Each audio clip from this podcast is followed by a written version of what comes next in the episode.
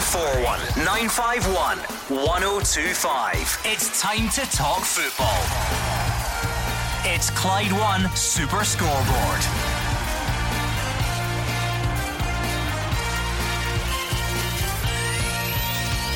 Good evening and welcome to Clyde One Super Scoreboard on the eve of Scottish Cup quarter final weekend. Steven Gerrard's welcoming back James Tavernier, but he's unhappy to be without the banned Nathan Patterson. John Kennedy says they won't let Celtic's season fizzle out despite watching on from home this weekend. And Hearts confirm they will lift the championship trophy on Saturday. I'm Gordon Duncan. Joining me tonight is Jim Duffy and Hugh Keevins. Well, Celtic season can't fizzle out for one simple reason. Their next game is against Rangers Rangers at Ibrox, and that's not supposed to be a non event under any circumstances, particularly when Celtic haven't managed to beat Rangers this season. And I also think that Hearts have done the right thing by lifting the trophy they won by their own efforts. Jim Duffy will tell you. In football, you should always celebrate the good times because there'll come another day when you don't have your troubles to seek, Jim. Yeah, absolutely, hundred uh, percent. Agree with you. I mean, I know, under understand there was there was a, a bit of conflict with the fans, you know, about how um, they went about getting relegated. But listen, that that's done. You have to move on, and the, the team have achieved success. It's not easy to get out the championship first time of asking. I think Hearts are one of the few teams done it twice. So um, you know, fantastic, uh, and that they're going to do that. I think that uh, it's, it's like right to to to enjoy the, the good time, as you said, and uh, you know, for the for the cup games this week. Yeah, there's a couple of interesting ties. There's no doubt about that. Yeah, big weekend in the Scottish Cup. If you go through them in order, Hibs against Motherwell. Thirty years since that famous victory for the Steelmen in 1991. Hugh Hibs, of course, won it a couple of seasons ago and have a, a taste of it. Um, through to Sunday, Aberdeen, what a boost that would be for Stephen Glass early on. Dundee United to mark their return to the top flight. Killie St Mirren. And of course, Rangers taking on St Johnstone now within a relative touching distance of that domestic double, having won the Premiership. I, find it hard, with respect to the rest, to see how Rangers can fail to win the League and Cup double. You know, I think a, a Rangers Hibs final could be interesting with the, the greatest respect to your own team. I'm not sure they can get past Hibs. Mm. Um, but I think Rangers are a stick on for it. You know, they would, they would have to have a calamity not to win it. Rangers fans everywhere absolutely furious at that prediction from Hugh Keevins. 01419511025. That is the number you need to get in touch with the panel tonight. So don't hang about. Get pick up the phone and let us know what is on your mind. You can tweet us as well over there at Clyde SSB, but it goes without saying. I think we prefer to speak to you on the phone and talk football with a big weekend ahead. So 0141951 1025. Let's look at that from a Rangers perspective to kick things off. Steven Gerrard was on media duty today. He says having James Tavernier back for the last few games is a huge boost. He says the captain could have returned sooner, but winning the league early allowed them to give him a bit of time. Yeah, it's a big boost. I, I think um, you can tell by his, his, his, smile and the way he is around the training pitch today. He's a little bit stiff and tired from the game. It's his first hour for, for many weeks. Um, but he's come through with no issues in terms of the injury, which is the biggest boost I needed.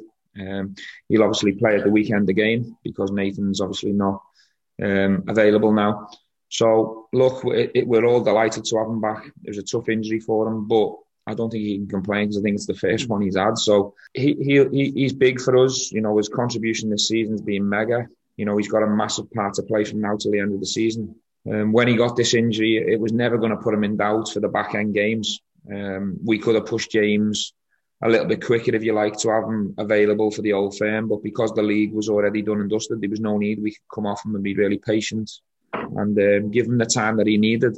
So he's more than ready. The injury's fine. He's come through 60 minutes with no problems. Um, and he'll just get stronger and stronger now from now till the end of the season.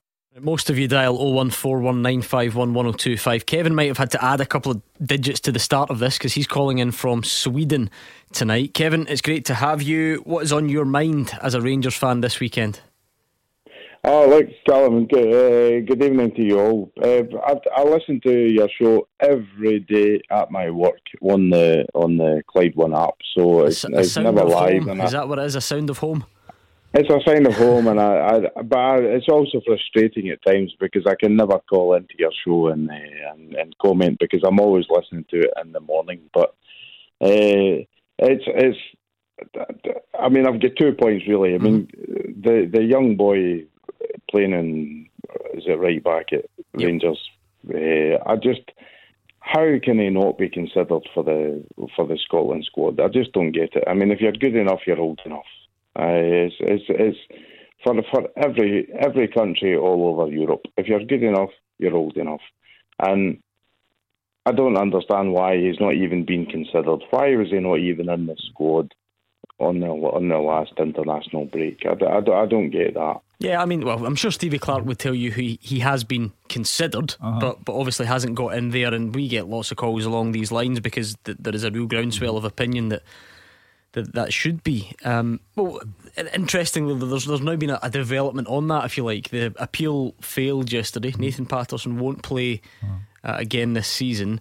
Does that make any difference to, to his Euros prospects, or, or would the decision already have been made either I, way? I don't think it should make any uh, difference to his prospects. Uh, I, I, think Kevin's maybe jumped the gun by saying how can he not be considered because the squad hasn't been chosen yet. Uh, and well, I think going off the last one though, obviously. But the the last one, Steven Gerrard agreed with Steve Clarke on the reasons why he wasn't in that squad. At the time, it was a little presumptuous. Now we've seen more of him. Uh, he is an undoubted talent, uh, of a very high order. And I think the, the ban will not influence Steve Clarke because if he thinks, I mean, he's got so much talent, he misses four games, he'll be back before the end mm. of the season. So he should come into consideration because his talent is so great. Yeah, I mean, I think that uh, you know the first time around, Kevin, I think that he'd only played a couple of first team games, and and you know that potential was still to be fulfilled, really. Um, you know, and but since then he's grown in stature. Um, you know, he's been absolutely immense for Rangers, and Scotland. Uh, you know, I don't think they're in a position to pick and choose players all the time just because they've been a regular in their first team. Because if that was the case, probably four or five players wouldn't be in the squad. So I, think that Nathan Patterson will be in the next squad um, for for a couple of the friendlies leading up to the Euros, uh, and you know, in that area we're, we're, we're not blessed with loads of options. So yeah, I'll be I'll be surprised now. Um, if he doesn't become a you know a, a, player in that squad for the for the Euros uh, at the last minute, I think he's it's one of the few positions that were available um, for someone to come from left field, and he's certainly done that. Just while we're on the topic, Steven Gerrard says he's frustrated and disappointed with the Scottish FA's decision to turn down that appeal. We found the outcome out yesterday, um, yesterday morning. Um, obviously, not too happy about it. Uh, I think I said last week, frustrated and disappointed that uh, all the players are going to receive a ban. It's not just about Nathan; uh, they're all as important as each other. So for me, um, obviously going to be frustrated and disappointed they're not available in the next four games. Um, but it is what it is. We we accept it. We put a statement out that I back very much in terms of the club, and we move forward. I know you had a second point for the guys tonight, Kevin. I do, yeah. I mean, it's, it's a very general point, but it's about the Rangers Player of the Year. Uh, there's so many contenders, and you've got Tavernier, who up until he got injured he had a few subpar performances, but he you've also got McGregor who's reaching the end of his career. You've got Davis who's arguably in, uh, closing close to the end of his career as well. Mm-hmm. So it's a, I mean it's it's it's a really tough tough call. I think uh, who's been the the the catalyst. Whereas personally, I think it's been a the biggest difference this year has been the the mindset of the entire team. I think the the whole team has wanted to win this year, as opposed to winning as individuals, as as as you know, uh, mm-hmm. su- succeeding. If you had to pick one individual, then who who just just shades it from the rest? for you? I mean, Davis. Davis just he's like clockwork. He's he's unbelievable in the middle of the field for Rangers. You know, he's he's he's fantastic. But you know, you take Tavernier. He's a fullback, but he's scored a lot of goals. He's you've got uh, Davis. Yeah, Kevin.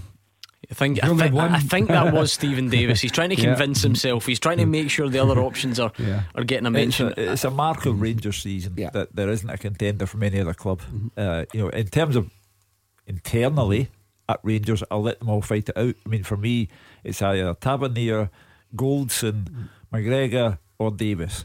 Uh, for me, purely personal point of view, I'd pick Tavernier. He's back now. He'll lift the league trophy on the 15th of May. I suspect he'll lift the, the Scottish Cup the week after.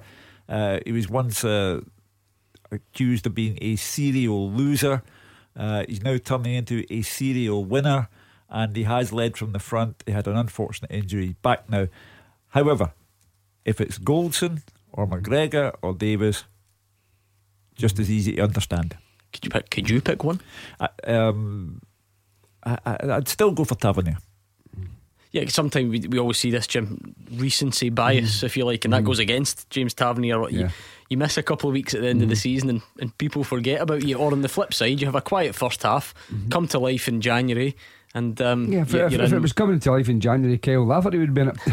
oh, ex- so, except he was March, but he was yeah, signed so late. Yeah, but you know, listen, it's um, it's, it's a very difficult, as you said. I mean, all, all the star players have been at Rangers. I think Hibs have got a couple. of Martin Boyle, I think, Kevin Nisbet. I think there are two of them.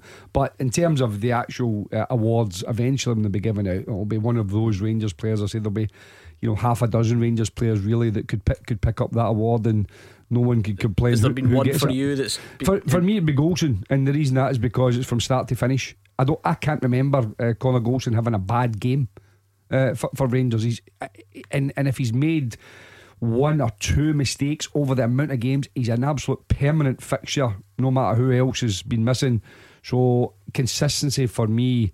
Um, I think buys it. You know, even though a lot of those players have been tremendous, I would I'd be going for Connor Goldson. Kevin, it was great to hear from you tonight. Hopefully, you find the time to do it again soon. Look after yourself. Yeah, yeah, cool, Callum. Thanks so much. Good man. That was Kevin in Sweden. 01419511025 on the phones at Clyde SSB on Twitter. Uh, let's bring in Ross, who's also a Rangers fan in Motherwell. What's on your mind tonight, Ross? Hi, mate. Uh, no, hi, panel. Uh, not quite as exotic as Sweden, come from Motherwell, but um, lovely part of the uh, world, Ross. Don't you worry. Do you, do you think that um, like with the result the other day there against St Johnstone, that Rangers will continue to play their kind of a fringe players to the end of the season, or do you think they'll play that start playing their full strength and to go unbeaten? I mean, Steven Gerrard almost revealed the answer, didn't he, Hugh, when he said yeah. that the team he picked the other night was all about the weekend. It was yeah. all about gearing towards that. Absolutely. When uh, the the team is announced on uh, Sunday evening for the game against St Johnstone in the Cup, it'll be the best 11 that uh, Steven Gerrard believes are at his disposal. Uh, Rangers must want a league and cup double. Uh, there's nothing like success, and they've had nothing like success for 10 years. So uh, you want to have your day in the sun. League trophy one week, Scottish Cup the next. With regard to the league games, it'll be against Celtic. It'll be the strongest Steven Gerrard team because it's Celtic. Uh, the other two, well, he might get inventive there. But certainly in terms of the cup matches which remain and the game against Celtic, it'll be the top strength team. Ross, did you see anything? And this is now a difficult question because the team was so different. But did you see anything the other night which makes you, but a little bit? I don't know if worried is the right word, but but cautious that, that St Johnstone could cause a, a cup shock at the weekend. Not really. No, I'm still confident Rangers can go through and go and win the cup. You know, but um, I do think that there is like a couple of a couple of shining lights in the team. Like see, like uh, Scott Wright, for example. I think that I think he could do some damage against Celtic if I'm honest. Yeah, he seems to be the the one Jim that yeah. is is is trying to make his way from fringe player mm. to the level above that, and yeah. some of the Rangers fans are, are getting on board with it. Is that is that a possibility between now and the end of the season? Yeah, I think so. I think listen, all you can do is you know play well, and, and you know obviously scoring was was uh, icing on the cake for him as well. Um, but you know he gives Rangers a, a, different type of player, someone who looks to get in behind at times, stretches the defence. You know can go beyond the strikers. He's another goal threat from from you know advanced midfield if you want to call it that, or he can play in the wide areas. So yeah, I mean I think he he's one, but there wasn't too many young boys. I mean, but I think that. Uh, listen, if you don't give boys a chance, then you don't see how Nathan Patterson does or Jack Simpson does, anything like. You so and and in these games, Rangers have still got enough quality to get the result. Obviously, they lost a, a last minute penalty, but I'm with you. Cup cup games in Celtic, you'll see the strongest team, but I do believe that in the last couple of games, then he's got to throw a couple of boys in just to see if they can cope playing with Rangers mm. and also understand what it means Um, you know, looking looking forward in their careers, and I think I think most people would, would do that if they're in Steven Gerrard's uh, situation. How important's the Scottish Cup to you now, Ross? Um, well, the league was obviously the most important thing, but I'd, I I don't want them to let up with that. You know what I mean? Like, I want them to keep keep the momentum going. You know, and go for that, and then next thing after the cup would be qualify for the Champions League, isn't it? Absolutely. I mean, you will Callum Davidson, I'm sure he's an ambitious chap, oh. and they've done ever so well this season and won the League Cup. And although it was a much changed Rangers team the other night, they clearly, as everyone knows, got a point in the end. Will they fancy going and, and being the team that ends all this talk? Because inevitably, what we do with our bigger clubs is we look at, oh, well, Celtic are out and Rangers are favourites. Oh. But I mean, it's only the quarter final stage. There's a lot of football to yeah, be played. Course. And St Mirren stand is the, the shining example of what can happen if Rangers do have an off night. Um, so Callum has done exceptionally well first season as manager at McDiarmid Park, but he'll be team 19 going to Ibrox this season trying to get a win in league or cup. Uh, and no, beg your pardon, I think it's 20. Uh, Celtic were team 19 last weekend, uh, so it's team 20 going there trying to get a victory at Ibrox. 19 have failed. I don't think the 20th will succeed either, but they'll give it a good shot. However, Steven Gerrard spent two years with people questioning whether he was going to be the man who could stop 10 in a row. And when he had cup defeats against Hearts and, and all the other cup defeats, League Cup and Scottish Cup that came his way, it would always be mentioned and used in evidence against him. Now he's got the league, and Rangers have been phenomenal in terms of their momentum and their consistency. Mm.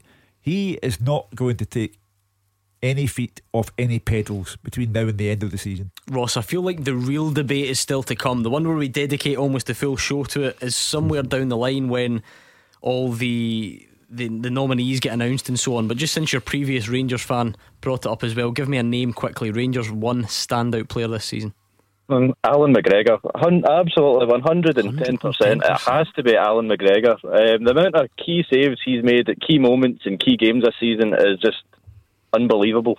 Okay, well, like I said, I think there is a real a real debate to be had on that because we don't know the, the, the, the short list and all the rest of it, and I'm sure we will get round to it. However, I couldn't help but notice just before we came on air, Celtic have announced that they have launched their Club Player of the Year awards.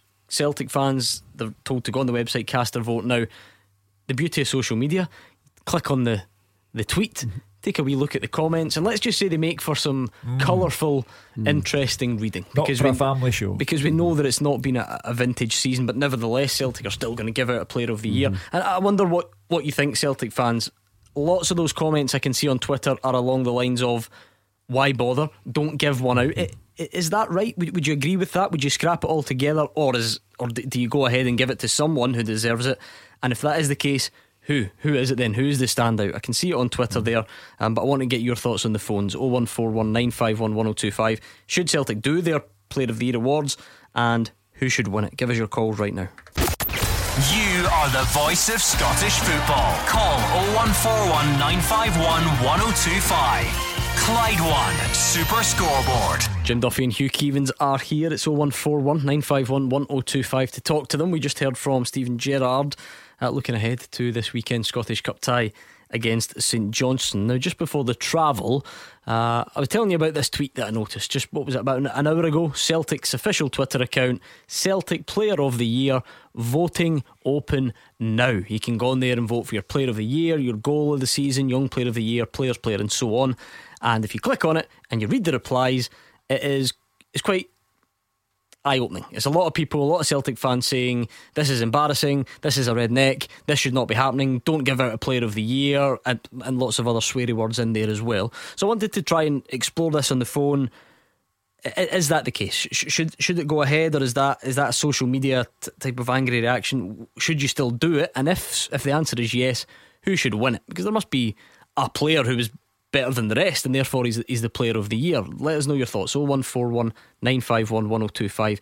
Uh, we'll delve right into it with the, the caller shoe, but briefly, sh- should they still have one? Or are all these fans right on Twitter? It reminds me of a multiple car crash where you then choose the car that's least damaged and call that the winner. Mm. Um, but they should they should still do it though, or or not. Well, it's a free country. Have it if you wish. If you what said would to you me, do then if you were in charge? No, I'd scrub it for a year. Really? Yeah. Uh, if you said to me, look, just tell me a name and we'll move on and discuss other aspects of that story, I would say David Turnbull. But it is like black humour for the Celtic fans now. Yeah, but why shouldn't David Turnbull win the Player of the Year then? If he Hmm. was the best player, then you? Why should he be denied that because the rest of his teammates didn't come up to scratch? Uh, if you, as I say, he'd be my choice, Hmm. and you can have a photograph of David holding a trophy. I just think that for Celtic supporters who have been Hmm. anguished Mm-hmm. to the extent that they've been in that car park outside their ground on more than one occasion, I think they would find it a bit of a black joke. Is that the way it's to be then? Every time it's a bad season, you just mm. don't dish out. You, you know, you do only do awards if you've had a good season. No, that's what I'm saying. I, I believe totally that there should be a, a Player of the Year award. There are players there who have. I mean, you could say I know. I know David Turnbull's still very young, 21. I think Stephen Welsh is only 20 or 21, something like that. It could be a young Player of the Year if he's established himself in the first team. There are opportunities to to give out awards to people who have earned it, even if they've not been at the brilliant best, but they've progressed. Uh, they've made statements. You know, there's there, there's maybe other areas, the, the goals this season, or whatever it happens to be. But listen, I don't I don't get the the anger and, uh, and fury over it because. It's, it's an award ceremony based on what happens within the club. No one is suggesting that it's the best player in the country. It's the best player at the club, that even even this season. yeah, even if it wasn't, there wasn't a lot of um, other uh, candidates um, to choose from. Okay, Hugh says scrap it. Jim Duffy says keep it. What do you think? 01419511025. Frank is a Celtic fan. Scrap it or keep it, Frank? Um, I think keep it. I mean, yeah, it's been a tough season, and um, Rangers are, are, have walked away with the league, and Celtic have, as we all know, had a calamity of a season. But at the end of the day, as Jim says, there's there's still a club player of the season, um, and I think that it'd be very dismissive of Celtic fans not to recognise the emergence of David Turnbull um, and the contribution he's had in such a terrible season. Um, the lad has been the one shining light in what has been a dark season for Celtic. I think when he wins it, because I voted, um, I voted tonight, I think he'll win it. And it's it's almost embarrassing that he never got in the team in November. Um, and one of the big things that I've never really got round is Neil Lennon's. We remember after the the famous night after getting knocked out of the Champions League, said that his players don't want to be at the club, and yet one of them quite clearly was Olivier Ntcham, who Lennon, after he left the club went to Marseille and loan, admitted that he wanted away from the club for two years, but yet he kept playing him for three months and left Turnbull sitting in the stands, and it, I just look back in big mistakes like that. But I think Turnbull deserves it, um, and I'm sure Rangers gave a player of the year out for the last nine seasons. They never won the league, so I don't think you scrap it just because you don't win the league for one season out of ten, and it'd be pretty poor to not acknowledge what David Turnbull's done. And what, and just to give my own point, um, to add probably to it, Connor to me is the Scottish player of the year because I think that what Rangers have done this year has been impressive. You would be very ignorant not to admit it. Yeah, you could pick for anyone of six, maybe seven players that have been a standout. But for me, the reason why I say Coulson, and that's coming from somebody at the other end of the city, is he's been a never stay in that team. I'm pretty sure that at the start of the season, you guys could correct me, that Jon McLaughlin was the Rangers number one and played the first seven or eight league matches. Yeah. Um, for all McGregor's been phenomenal and he's coming in, he has been. I just think Goldson's been absolutely superb, yeah, um, and that's why I would probably, as a neutral for such a thing in Glasgow, give vote to I was going to say, praising rival players will never catch on on this show, Frank, but I like it. I, I don't mind that at all. Um, what what would you say then in response to Frank Hugh? Because he's sort of going against you. He's saying that, you know, well, other teams have had bad seasons. He mentioned Rangers. You still have an award, you give it to the best guy, and it would be wrong to deny, in Frank's mind, David Turnbull. I, I, I don't dispute uh, anything that Frank said. Uh, as I say, in a free country, have it by all means. I no, just but think, hold on, you, you don't I think they should, think- and Frank thinks that they should. So I'm trying to I'm trying to get that debate and see see why you think Frank's wrong. I, I just think that Celtic started off uh, having set the bar very, very high, wanting 10 in a row. Um, they have been an embarrassment to their fans. And uh, I just think that the, the fans, Frank obviously being uh, one exception to the rule, uh, I just think the fans would be embarrassed by a player of the year contest. Frank's not. Are you, Frank? No, no. I, listen, I'm embarrassed with the performance of the team, what we've done in such a massive season. Um, I've been on your show numerous times talking about that. But at the end of the day, these things have been there for 100 odd years. You player of seasons. You don't just scrap it because you've had one bad season. God, I can remember Celtic in the, the nine in a row, the opposite end. We're still getting player of the years, as embarrassing as some of their performances were. But David Turnbull is not. David Turnbull is a shining light in Celtic's embarrassing season. And I think that he is the future of Celtic's midfield. We'll build a team around him. Um, so, uh, Frank, it would be wrong not to acknowledge how good a season he's had, Frank, you, you, everything that's went wrong. You've used the word embarrassment on more, more than one occasion there, Frank. Um, therefore, I'm playing devil's advocate here, but whoever gets it is the least embarrassing. No, I disagree with you. You're, you're being very disrespectful to Turnbull. Turnbull has not been embarrassing, so don't use the word embarrassing with Turnbull. Please, I think that's really poor. Well, you, as I say, it's, for me, it's a bit like a car crash where you pick out the vehicle least damaged. Um, well, I mean, you, it's a team game. You can mm. still have good individual yeah. performances, and that's why it's an individual prize giving. Jim, the league yeah. table tells you who the best team is. And yeah, I'd be the biggest hypocrite in the world if I said that because I won a, a Player of the Year award when we got relegated. I think they lost hundred goals, so now I mean, they lost 150 if it wasn't for you. That's so, the point. You know the the point I'm trying to make is that sometimes you know people can look you know f- f- as the individual within that team structure. Um, as I said, you know, invariably you know the top teams will have the, the top goal scorers and you know the, the, the best defensive record and so on and so forth. Uh, as as in you know Rangers this year with the defensive record has been phenomenal, and then you'll have other clubs as I mentioned like Nisbet and Boyle and guys like that. But as, as young players go, you know there's a, there's a number of uh, talented young players, and David Turnbull being one of them in the whole of Scotland, including Rangers. You know if you actually mm. included Rangers. David Turnbull would be the only one you could actually put in amongst that half a dozen that, uh, that yeah, uh, I mean, Frank kind of mentioned, you know. You agree with Frank in the sense that you still have an awards then, yes. and, and the name he's given's Turnbull. Could you mm. argue with that, or is that the one you would go along with? No, absolutely. I think he's only one from you know that. As I said to you, if it's a young player, maybe Wales could be in it as well. But mm. even though Turnbull could be in the, the yeah, young player, if you're talking about the whole of Scotland, but no, from just, Celtic's point of view, Celtics, yeah. absolutely David Turnbull from November, as he says, he came into the team. He's been the one shining light.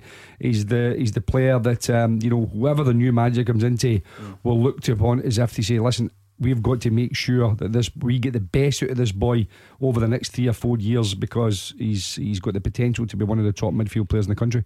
Anyone else come close, Frank? From Celtic? Yeah, because I'm, I'm just talking about this notion of do you have an awards and anyone else even enter uh, your no enter no your no because listen no there's the boy Welsh in the last couple of months has been good uh, across the season absolutely not no and that's why I said. Mm listen, you could pick anyone at eight Rangers players ahead. Um, I think Turnbull from November's added a lot to Celtic, but no, I, I, mean in terms of Scottish Player of the Year, there wouldn't be any even in with a sniff. You'd be insulting um, anybody's mm. intelligence by saying that, and I'm, I'm big enough to admit that. Yeah, so okay. Um, Thank you very much. That was Frank in Kilmarnock, one four one nine five one one zero oh two five. Hugh Keevins says Celtic should scrap their player of the year. Jim Duffy says keep it. Frank on the phone says keep it. Thomas are you joining Hugh Keevins' team or Jim Duffy's team on this one? Um, hi panel. I'm actually I'm actually joining Jim's side of it because after listening to what Frank's had to say there, I mean he's spot on because let's let's not beat about the bush. Celtic done a quadruple treble, and as Frank mentioned, Rangers were still handing out players of the year. Hearts Aberdeen, every club was because you had to look at the brighter aspects of your season. I mean, Aberdeen were getting European spots, same with Kilmarnock. They were picking players of the year. So, as Frank said, he had one bad season. So why shouldn't you pick a player of the year? Could you highlight the brighter? Why? Can you highlight Thomas the brighter aspect or the brightest aspect of Celtic season? Well, you know what, Hugh. It's one of those things. You look at Celtic season, and I there's been a lot of mitigating factors with everything that's happened. Obviously, we've been in a global pandemic. We can't always blame that as the one thing that's held Celtic back. Frank made a great point about how Neil Lennon said there was players there that didn't want to be there. There was a lot of things that didn't go for them. There was some things that was just out of their hands in certain ways. They couldn't finish out games. They couldn't get results. And look, that's all by the by.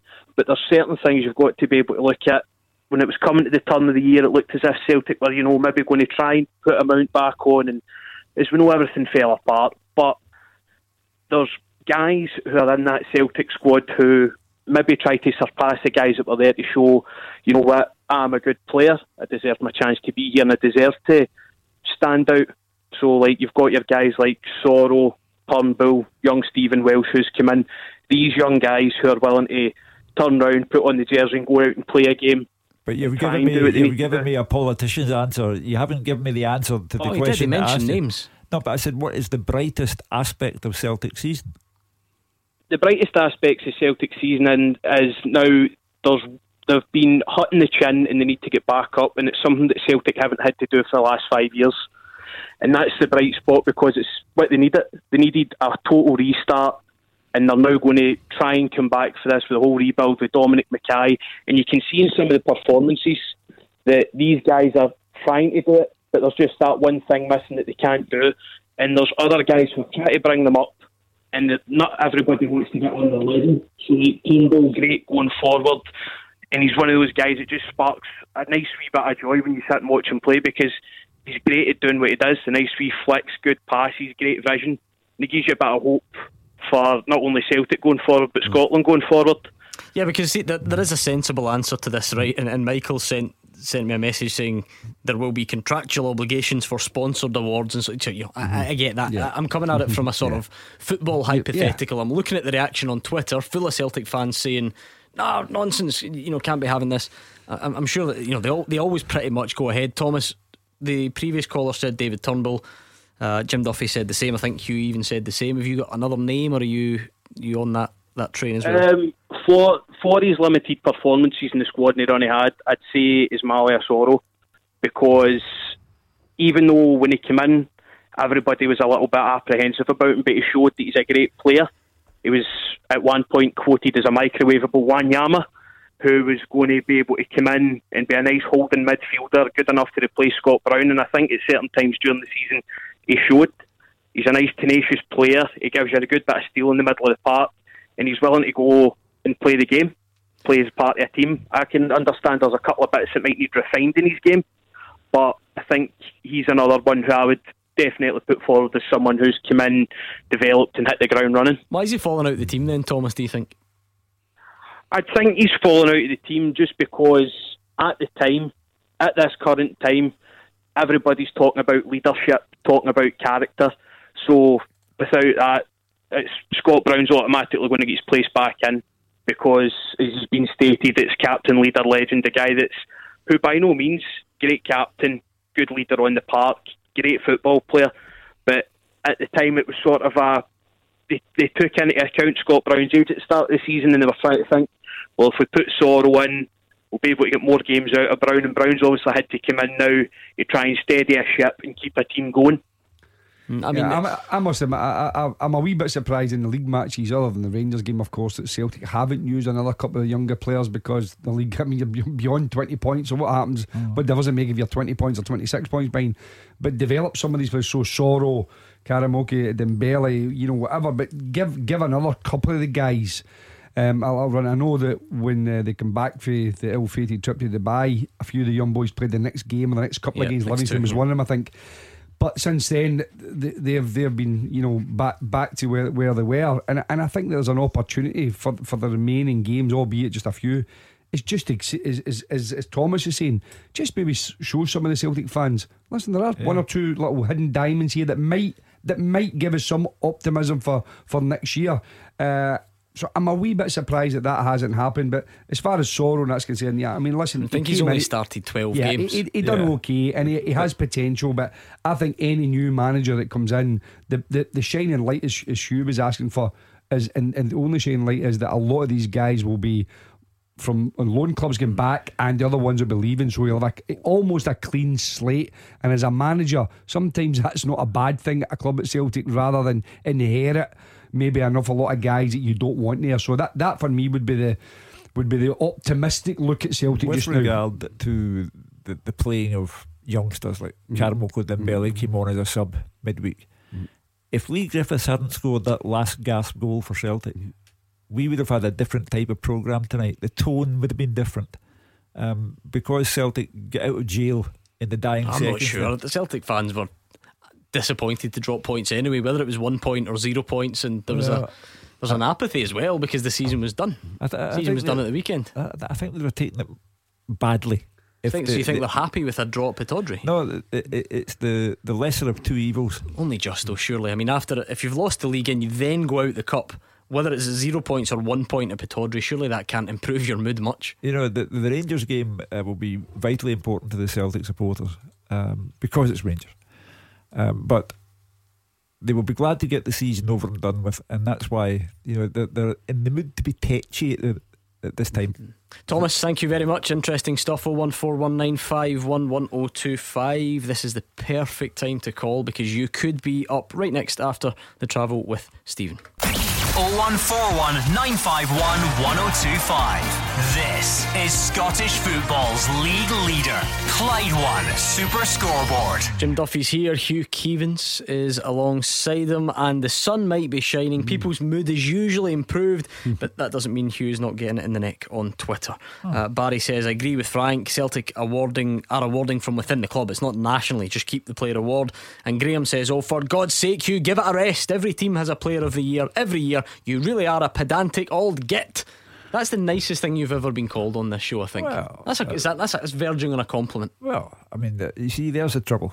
You you offer an opinion in a free society, And you get battered for it, honestly. Pedantic old whatnot. Honestly. Uh, I, I think it was you- said with love and affection, I'm but- sure of it. But you said earlier that you could not read out the tweets from those who were against the player of the year idea because it contained so much profanity.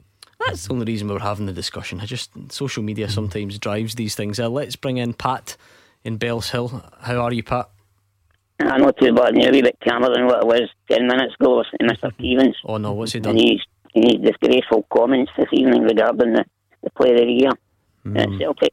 What's disgraceful? I don't, disgraceful? understand, I don't understand why you can have an opinion that they don't deserve a player of the year. So Celtic have won every trophy in the last four years.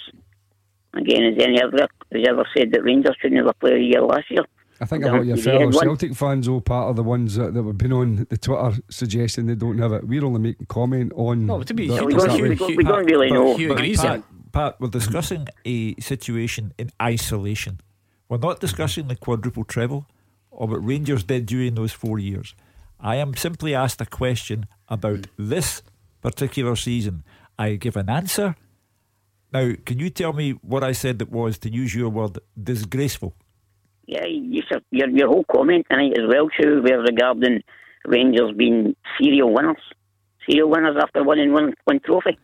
I think you used the word tonight, serial winners. You see, we're back to discussing another club now. Oh, I said, I said let- that let me make James. Tavernier had been described as a serial loser and was now on his way to becoming a serial winner because you have to start. A serial has to start somewhere. So they've got the league championship. In my belief, they'll get the Scottish Cup to go with it. That'll be two. So you're on your way to being a serial winner with two, which could lead to three.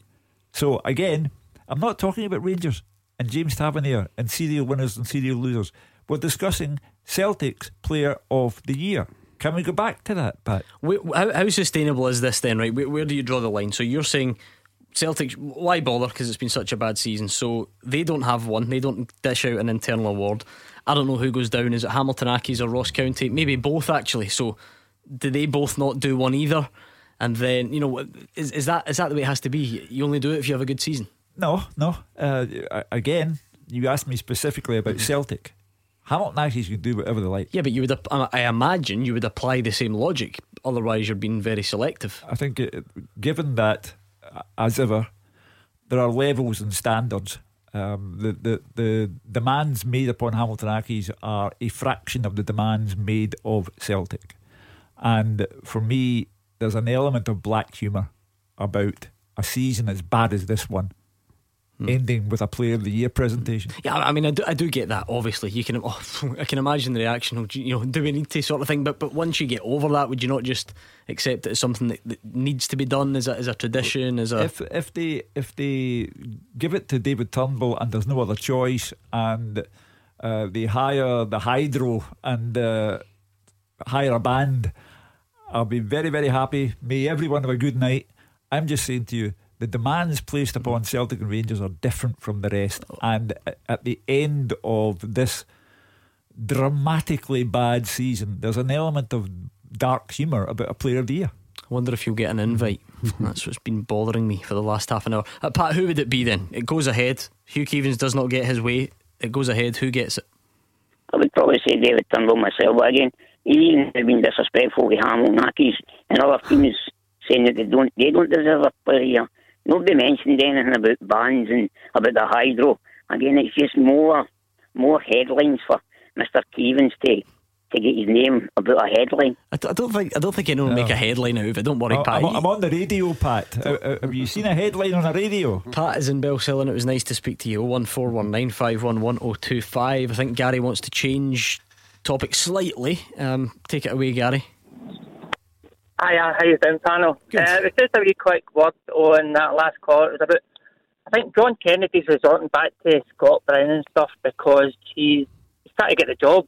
You know, he's he's thinking if I can play the strongest team, the best players, then maybe I've got a better shout at getting this job at the end of the year, thinking that he can maybe turn around what Neil Lennon couldn't do. I don't know if that's maybe what the thought is with a lot of people or not. And can he, in your mind, Gary? No, no chance. Done. League's done. Players, the players' mentality's done. They've no, they've not got, they've not got the, the will now to try and turn it around. Take You me know, through. Take me through going. the. Take me through the kind of the timeline of this. Right. So, has John Kennedy never had any chance whatsoever of being the manager for you, or maybe he did and then it disappeared when the league was won, or did it disappear when they went out the cup to Rangers? What is it for you personally? hierarchy, the hierarchy the Celtic maybe thought it did have, but the Celtic fans and stuff, no. It's uh, just a simple no, and no having the backing of the fans, especially not being in the stadium and stuff. It's just, it's just a non-starter. Yeah, but, but that's what I mean, though. Has it always been a non-starter, or has that been solidified, confirmed in anything that's happened in, in recent weeks? Yeah, that's what I'm saying. I think in the fans' eyes, it's always been a non-starter, but maybe in the hierarchy, they thought he was maybe the, the guy that was going to carry the golden torch for Brendan Rodgers because he worked under him and stuff. And then Neil Lennon obviously stepped in, and he's just not been able to fix what they've done. You know, it's just like it's not it's not kicked on for them. Yeah, I mean, I mean, it's listen, it's difficult, Gary. I mean, John Kennedy, you're right, had a job to do. I think the first job was to try and get to the cup final, try and win the cup. Unfortunately, that didn't happen because the league was was gone when John when John um, took interim charge. There was no doubt about that, but just a a mathematical, um, you know, rubber stamping from Rangers. But there was no chance that they were they were going to catch Rangers. I, as I said before, I think that he might have been, you know. Uh, a little bit to try and introduce one or two players if they're good enough. You know, I don't, I don't know enough about the, the young Celtic players to, to, to believe if they're good enough to go in. But I don't see how if you just keep the exact same group of players and play the same way, even if they're playing quite well, which they did do um, last week in Old game, even though they lost. I think you've got to try and fish. I think you've got to try and do things your way. Uh, There has been a change in style. There's they're more possession based, definitely.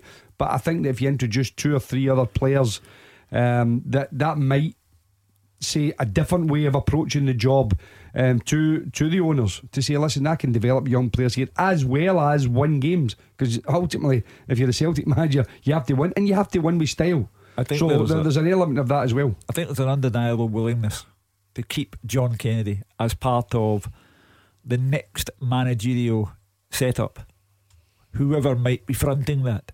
Do you think John Kennedy now, though, who haven't had a taste of it, will want to be his own man? I think he will. Yeah, and yeah. I think if someone else comes in, regardless if they want him to stay there, I think he might choose now to move on because he's now been a manager. He's had a taste of it. And when you've had a taste of it, I think you want more. Again, I think his first inclination would always be towards Celtic. Um, But his chances of getting the, the actual job uh, vanished with the defeat to Rangers last weekend. Uh, he would need to go to Ibrox and have an unbelievable day uh, two weeks from now. Um, but I think there's a willingness to keep him as part of the setup. A willingness based on John Kennedy's acknowledged ability as a coach. The Pundit with the Scottish Sun. For the best football news and opinion online, thescottishsun.co.uk slash football. Good to speak to you, Gary. Hopefully, we get the chance to do it again soon. But in the meantime, who wants to step up to the plate? It's been a cracking day outside, a nice weekend ahead. Can you kickstart it in exciting fashion by getting on here and winning yourself a signed ball? In fact, someone tweeted me earlier, Jim Duffy, to say that their signed ball had just arrived, courtesy of beating you on Beat the Pundit a few weeks ago. So there we go. You're you're very generous. Well, obviously that's the reason why I done it, so that people would be so happy. It would make, it would brighten up their day in this uh, lovely kind of early summer we're having. That's it. You're cheering people up ahead of the weekend. There's another chance tonight. 01419511025. It was John Mitchell who sent me the tweet. Um, give us a call right now. You do need to get the call in before seven o'clock to have a chance of coming on here and trying to beat the pundit against Hugh Keevins or Jim Duffy. Tackle the headlines. 0141 951 1025. Clyde One Super Scoreboard. Hugh Keevins and Jim Duffy are here at 01419511025 to join in the conversation. We kicked off the first hour hearing from Steven Gerrard, looking ahead to the Scottish Cup tie against St Johnstone, having James Tavernier back but no Nathan Patterson. Uh, we then got on to the subject of Celtic's own Player of the Year award because they've announced it on Twitter, on social media today. They're having their Player of the Year. You can cast your vote. And hundreds and hundreds of Celtic fans replying to that saying, rubbish, nonsense, cancel the event. But when Hugh Keevins says it, he gets it in the neck. And that is the beauty of being here on this show. Pedantic old git. That's I'm going to get a t shirt made you. Did Janet called you that? No, no. anyway, if you've got anything to add to those topics, feel free. But if there's anything else that you think we've missed and you want to look forward, we've got other cracking cup ties. Hibs against Motherwell. It's a huge weekend in the lower leagues as well, as Jim Duffy will tell us. So anything else you think we've missed, 0141 951 1025, and we'll speak to you right after this. Beat the Pundit with the Scottish Sun. For the best football news and opinion online, the Scottish thescottishsun.co.uk slash football. Okay, beat the pundit time. Let's see if we can end the week on a high for the listeners. George and Gourock, are you up to the task? I sincerely hope so. Good, so do I. That's what I like. You sound you sound semi confident. The right the right amount of confident. If it's heads you will take on Hugh Keevins and if it's tails you will be up against Jim Duffy. And it is heads. Hugh Keevins up against George from Gourock. So, Hugh Keevins, you should know the drill by now. I will give you something else to listen to. Yep, he's giving me the nod. Um, George, 30 seconds on the clock. You're going to take on Hugh. Just answer as many of these questions right as you can. And if you're not sure, if you don't know it, pass quickly. And that way we can get on to as many questions as possible, okay? Okay, fantastic. Top man, 30 seconds starting now. Which MLS side has Patrick Klimala joined? Red Bull. Who's Rangers' most booked player in the league this season?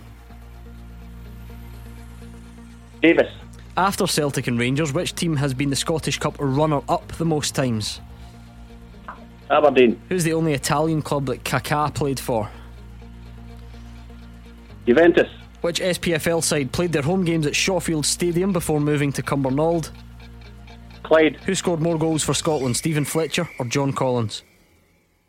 Steven Fletcher. Okay, let's bring Hugh Keevins back. Hugh, can you hear us? I can. Same set of questions to you. We'll put 30 seconds on the clock and we'll kick it off now. Which MLS side has Patrick Klimala joined? New York Red Bulls. Who's Rangers' most booked player in the league this season? Tavernier. After Celtic and Rangers, which team has been the Scottish Cup runner up the most times? Um, Aberdeen. Name the only Italian club Kaká played for. Um, AC Milan. Which SPFL side played their home games at Shawfield Stadium before moving to Cumbernauld? Clyde. Who scored more goals for Scotland? John Collins or Steven Fletcher? Collins. Okay, okay. George, have you done enough? It's going to be very close again. Mm, I think it might be. Let's find out which MLS side has Patrick Klimala joined. It is New York Red Bulls. Well done, one all. Who is Rangers' most booked player in the league this season? I wonder if he's a changed man because none of you went for Alfredo Morelos, which oh. maybe tells its own story. Maybe he's been keeping a lower profile, but it is Alfredo Morelos. Seven. Uh, which is obviously not a, not not a huge amount, but seven bookings makes him Rangers' most booked player in the league. After Celtic and Rangers, which side has been the Scottish Cup runner-up the most times? Who would you have gone for, Jim? I'd have been for Hearts. It's Hibs. Oh. Yeah, so there we go. Um, the only Italian club Kaká played for is AC Milan. Hugh Keevins goes 2 1 in front. You both said Clyde, which was, um, I was hoping you would get that, Shawfield, before moving to Cumbernauld. So still 3-2. 3 2 Still to two, Hugh yes. Keevins. Um, uh, who scored more goals for Scotland, Steven Fletcher or John Collins? Who did you go for, Hugh? Collins. And who did you go for, George? You went Fletcher. Fletcher. It is John Collins by two, 12 to 10. So I think that was a 4 2. a 4 2 victory for Hugh Keevins. Hard lines. Oh, was it 4 3? Was it? 4 2, 4 3. 2. There we go. 4 2, George. Hard lines. Okay, thanks, guys. Good Thanks, man, George. That was George in Gourock. There we go. You happy have with learned that? about that question uh, who got more goals? Go against your own instincts because Fletcher is the out and out striker. Yeah. And I'm thinking, I know Hmm. the way this man's mind works when he's compiling these questions. It isn't the natural one. Always go for the See, generally, less obvious. generally, I would agree with you, but I, I, I still wouldn't have been able to do that logic on that question because I, you know John Collins played a lot, and obviously he scored the famous That- penalty that's which reason sticks why in your head. I, so I went for Collins because I thought he You played a, a good bit more games, but he might not have. This is the You just never know. definition of being pedantic. you see? a pedantic young man. Or in your case, yes, but, but pedantic will get. In my case, according to the, the listeners, Oh, what, listen, you Listener, are singular. You're out of here at five to eight. You're going. Your daughter is hosting a barbecue. Correct. By the time you're on to your second burger and your fourth glass of red, you will not be bothering about who's calling you what on Twitter. they all think the same. And you'll be back for more tomorrow. That's the, that is the beauty of it. Right, 01419511025. That is the number you need to get in touch. The, I love honestly. Black Arthur is who's the beat the pundit statistician. Mm. Uh, was telling us earlier that you've just bucked an interesting trend, Hugh, because the pundits apparently have lost on the last four Fridays. Oh, so you two have got a lot to answer for, um, but you, you you managed to reverse that tonight. So, um, Jim Duffy, I said it was a massive, Yeah. you know, day in the lower leagues. We now have a lower leagues split, which we didn't have before. We Yeah. used it in the championship. You're up against East Fife tomorrow. Is are we feeling that the same way as it is in the Premiership? It just intensifies everything because you're in against the, the teams round about you. Oh yeah, I mean it's uh, it's going to be really uh, fraught and t- uh, nervous for all the players uh, concerned. Um, you know whether it's the top end of the league looking to get promotion. I mean in our division, there's there's probably four teams, probably still out of five. uh, That, that could get promotion really, um, you know. Thistle being the favourites now, uh, t- taking the lead, and obviously Falkirk then just sacking their, their co-managers there, which is a real surprise. And at the lower end, again, there's probably four teams that, that could still effectively get relegated or be in the playoff. So yeah, it's a, it's a four game, four team shootout, and it's it's going to be intense. And again, all crammed into a seven day period. So it's going to be yeah, it's going to be um, exciting if you're not involved, but uh, quite uh, tense if you are involved. And of course, only ten teams in those leagues, so the split I, I, I, goes without saying that you then you have a you, you get a game off, so to speak, because Yeah. there's five teams, and, Yes. and so you, you get a free a free Yeah, it pass can, it can work for you against you. You know, you can get in a bit of rhythm if you're doing well, like anything. You get momentum. You don't want the, the, the days off, and also you could be sitting looking at the other scores from the, when you're not playing. But it's yeah, I mean, it, it, it's certainly um, something that obviously just happened this year because initially it was supposed to be 27 games, then it made to 22 games. But uh, nevertheless, I said it'll be you know a, a real. Um, as I said, a nervous experience. I think for all the players involved. Uh, the only thing at our levels is the all part-time clubs at the level that, that I'm at in Dumbarton, which is the bottom, which I'd rather not be in. I'd rather be playing against the top teams. But yeah, that that's that that that supposes makes it a little bit fairer because you're not playing any of the full-time teams in that scenario. Uh, all right, let's bring in Ronnie, who's a Rangers fan from Carluke, on the phones. What's your point tonight, Ronnie? How you doing, pal? I'll need to put a point across the shoe, please, if that's okay. He's listening. On you go. Hi, Hugh. Uh, Rangers and St Johnstone on Sunday. I don't think St Johnstone will uh, know anything about the Rangers team. Like Steven Gerrard made seven seven changes on Wednesday. Um, he'll probably go back to the the normal, the Morelos, so forth, and Ken out front, the usual. But anyway, I think the Rangers will take two or three of them off on Sunday. But my other point, Hugh, is just round the corner in six to seven weeks, we're having the Euros. And uh, do you think that Al McGregor should come back? Because we need the best of what we've got to have any chance of getting through.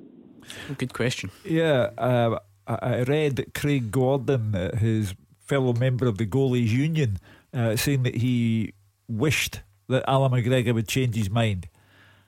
I don't think he will. He always strikes me as being a single minded individual. I always go back to my favourite post match press conference after the one all draw with Hamilton. You uh, loved that, didn't you? Where he was yeah, asked to sum up the display and he said, rubbish. rubbish. uh, so this is a single minded individual. I think he took his decision some time ago. He may, by a distance, be the best goalkeeper in the country.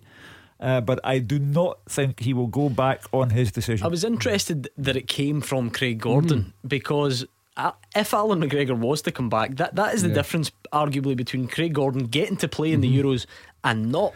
So yeah. for, for him to say, you know, that he was in favour of it, or you know, whatever the words were, that, that was quite something. Yeah, it wasn't. Was like Jon McLaughlin would be too happy because he'd be the one that would probably have to miss out, uh, and uh, he's already missing out with the fact that uh, Allan McGregor's playing every week. So, uh, yeah, I mean, I, I, think Ronnie makes a, a, good point in the sense you want to have your top players, that the players are playing at the top of the game available, and he is without doubt the best goalkeeper, as you said, in the country at this moment in time. So, um, if, if he was to, to change his mind, I don't think there'd be any any doubt in Stevie Clarke's mind. Let's get him in, but.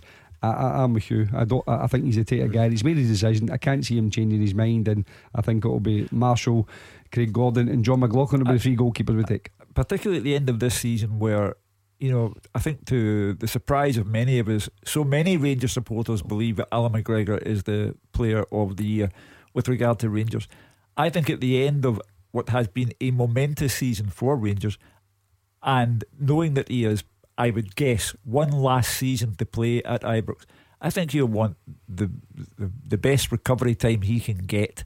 And I don't think that playing in the Euros would necessarily um, allow him that, yeah, would, would, necessarily be appealing to him. Yeah, I mean, David Marshall's Derby team struggling at the moment, mm-hmm. but he, he goes into it number one, doesn't he? Or, or does he? Yeah, I think it's a difficult one because Craig yeah, Gordon played in the, the last. Yeah, um, I, have seen a couple of goals recently, you know, over the last few weeks where, where they're, they're leaking goals left, right, and centre, Derby, and they look just totally bereft of confidence, and that, you know they're lucky that, that Rotherham haven't made up the ground on them by the, the games they've had in hand. Um, and, and, yeah, I mean, listen, although he's done well, I think there's only a degree of loyalty that you can still stick with. You've got to maybe think, has his confidence affected? Has his confidence affected? So I think he'll still need a couple of games to finish strongly, and I think Craig Gordon will be pushing him for that um, spot. Um, uh, you know, Jon McLaughlin not having really any game time with Rangers might just put him just behind um, those two. Ronnie, I know you've said you'd be in favour of it. Do you think it's realistic though? Well, we need everything we can get. Uh, I also agree with one of the uh, customers who was on earlier on. The four player, four players for the player of the year is Davis, Goldson, Carberry, and McGregor. But the, the saves that McGregor's made is world hmm. class. Mm. There's no a Scottish goalkeeper near him, anywhere near him. I honestly think he should go. It would help our country. Yeah, I, I don't, I don't doubt that, Hugh. I, am pretty sure everyone would agree. He's a good goalkeeper. You have him, you have him in there. It just the we we've known we've been going to the Euros for for a while now. We uh-huh. qualified in November. Um, that there's been no change of heart since then. We've played games since then. It seems unlikely, but uh, wouldn't mind being proven wrong. But two that, things that we're going to get to the start of June, and all of a sudden it says, "Ah, you know, why not?" And would would that even be would that be desirable to Stevie Clarke? Um, I don't think it will get to Stevie Clarke's desk because Allan McGregor will say, "Look, I have worked myself to a standstill for Rangers this season. I want to come back and play one more season, and therefore I want the summer for me." And going to the Euros and all that that entails the time you don't get to wind down, the time you have to slavishly get yourself ready for this major competition. I don't think that appeals to Allan McGregor now. Uh, it's a good point, though, Ronnie. I like it. Ronnie in Carluke, one four one nine five one one zero oh two five. Let's bring in Dominic in East Kilbride. What's your point tonight, Dominic? Hi, Gordon. How you doing? Good, thanks. Um, how you doing, Uncle Hugh? I'm fine. Hi, Dominic. Uh, it was just a, it was I want to Stu and then one to Jim, please, Gordon, if I may, if that's all right. Um, the first one is which see how in the last few days it's obviously been obviously to do with the European Super League, to do with down south, mm-hmm. but obviously that's pulled out. What does I'm sure obviously Hugh's obviously seen the in the media and the papers that he do with the British Super League for Rangers and Celtic. What's his thoughts and what would be the um, possibility of the financial impact in Scottish football if Rangers and Celtic were to go down that route. Yeah, well, you know, I think I've been listening to Celtic and Rangers going to English football for the, the, the best part of my life. And if Celtic or Rangers, or Celtic and Rangers, could think of a way to get into English football, they'd be off like a shot. Uh, I think the implications for Scottish football would be damning. Um, because I think uh, the television contracts we have one because of Celtic and Rangers, not necessarily the case that we would still have one if we didn't have Celtic and Rangers. Um, so even would, though it might be a more kind of competitive level playing field, I, I think t- TV, hmm. either satellite or terrestrial, are in it for Celtic and Rangers. When they come to this country, it's about Celtic and Rangers. Uh, the reason why I, I don't think that the English would be all that taken by the idea. There's going to be a revamped Champions League. There are going to be more matches. Uh, how do they fit it in? The Liverpools and Man Cities of this world will say, uh, we need a smaller league, not one that's added to by two teams from Scotland. And if it were to be the case that two teams had to go out to accommodate Celtic and Rangers, they would say, well, why, why, why do we have to be scapegoats? So, for a variety of reasons, I think the story's come up at a convenient time. I don't think it has any real strong foundation to it, and I don't think it will happen. The timing of it's fascinating, Jim, because it came in a week when everyone, I mean mm. everyone, mm. was repulsed by mm. the European Super League mm. on, on, a couple of levels, right? So I, I know they're not direct comparisons, but one of those levels would have been you can't have a competition that's you know invite only mm-hmm. in, a sort of closed shop if you yeah. like and allows people to skip the queue and mm. I know mm-hmm. it's not exactly the same but in the week mm. that we were so repulsed by that we're now trying to get our head around the prospect of Celtic and Rangers being yeah. invited and put into this British mm. Super League presumably ahead of other other yeah, clubs or Gordon, I think I think over the next decade, you know, that there will be changes to the structure of whether it's European leagues, British leagues, whatever. I think there'll definitely be, as you said, it's been discussed for a long time whether Rangers or Celtic or both um, are invited into some sort of league.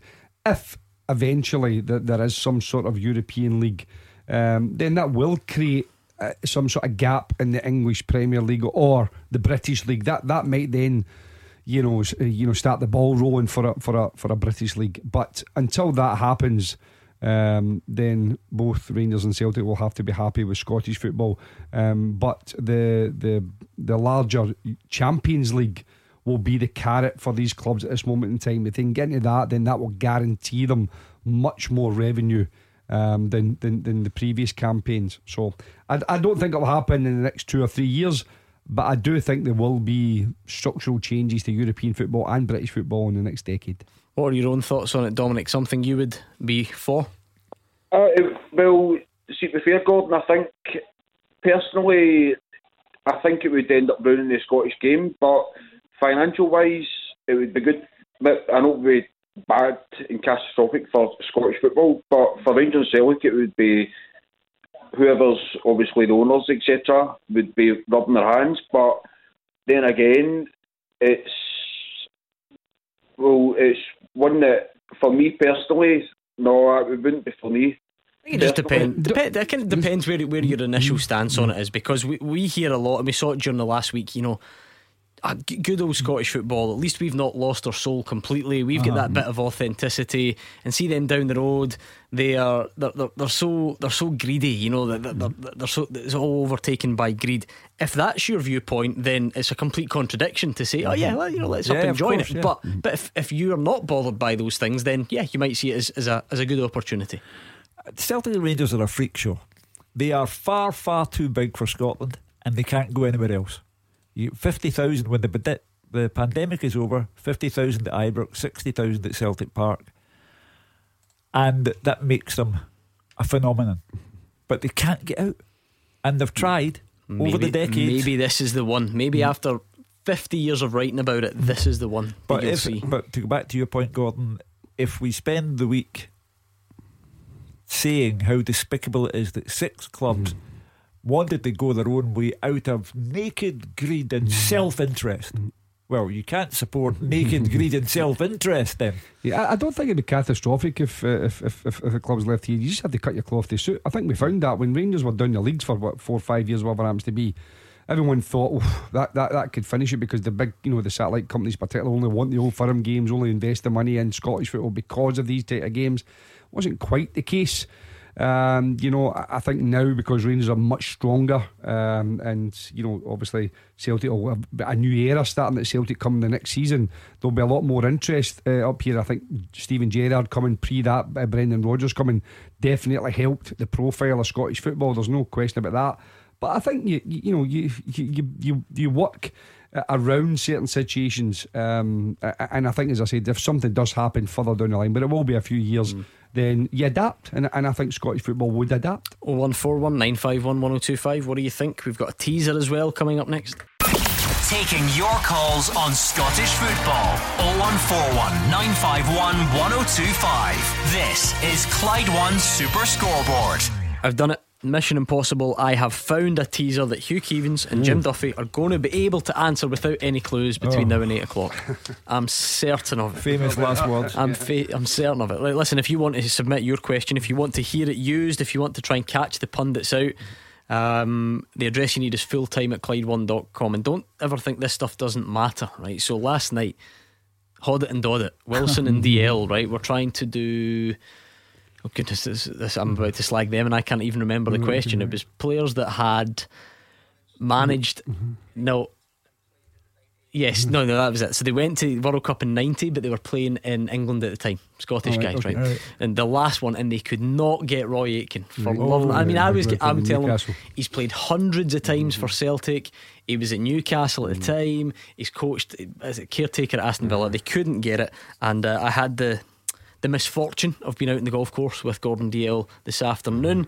And um, as soon as he went to retrieve his ball and one, and I heard a guy shouting over, Roy Aitken, Roy Aitken. So these wrong answers yeah. will follow you around. Liam has been on tonight and he wants to know if you can name six Scottish managers to win the FA Cup since 1970. I think you're going to scoosh that. So give me the first Fergie. one. Any other that spring to uh, mind? George Graham. Brilliant, right? We'll leave it there then. You are already up and running. Since 1976, Scottish managers have won the FA Cup. George Graham, Sir Alex Ferguson, and you've got four to get, and you've got about 25 minutes to get it. Even you 2 mm-hmm. cannot mess this up from here. I'm telling you. Mm-hmm. Let's bring in John in Airdrie and see what he's got for us. Take it away, John. Hi guys, good evening. Hope you have a good night tonight. Um, I'd just like to make a couple of points. Firstly, really proud of Rangers lifting the 55th title this season. Um, but on the topic of potentially Rangers and Celtic going to um, the English Premier League, I would absolutely jump at the chance. I believe Rangers owe Scottish football absolutely nothing. Uh, after being des- uh, relegated to the third division um, and come back and pay their dues to all the lower league teams, fans made the clubs thousands upon thousands of pounds. If Rangers get the opportunity to go down south, go for it. I've absolutely no qualms about them moving and jump at it if, I, if that opportunity arose. I think some people, I'm sure, will agree, John. But to be fair, I'm not sure anyone who who doesn't think it's a good idea is is saying that because they think Rangers owe Scottish football anything. I'm not sure that's that's the argument, is it? No, I don't think that. I'm saying just solely because I don't believe Rangers owe Scottish football anything. Last week, um, when the, the, the Super League was announced, I think everybody said, "Well, you're going, you're killing football, you're doing this, you're doing that." football's evolved. I mean, Champions League, think of that. It's just a money making exercise as well. Europa League. It's, I know that uh, certain leagues, I think it's a German league, uh, I read a bit about it last week in an article. They share the winnings or the, the, the pots from um, the bigger clubs so that the lower league, the, the lower clubs, and maybe not as performing in it, are given opportunities to make it a stronger German league. And that, that couldn't happen in Scotland because we don't have the, the revenue from TV and different John, things. But if Rangers and Celtic given the opportunity down south, jump at it.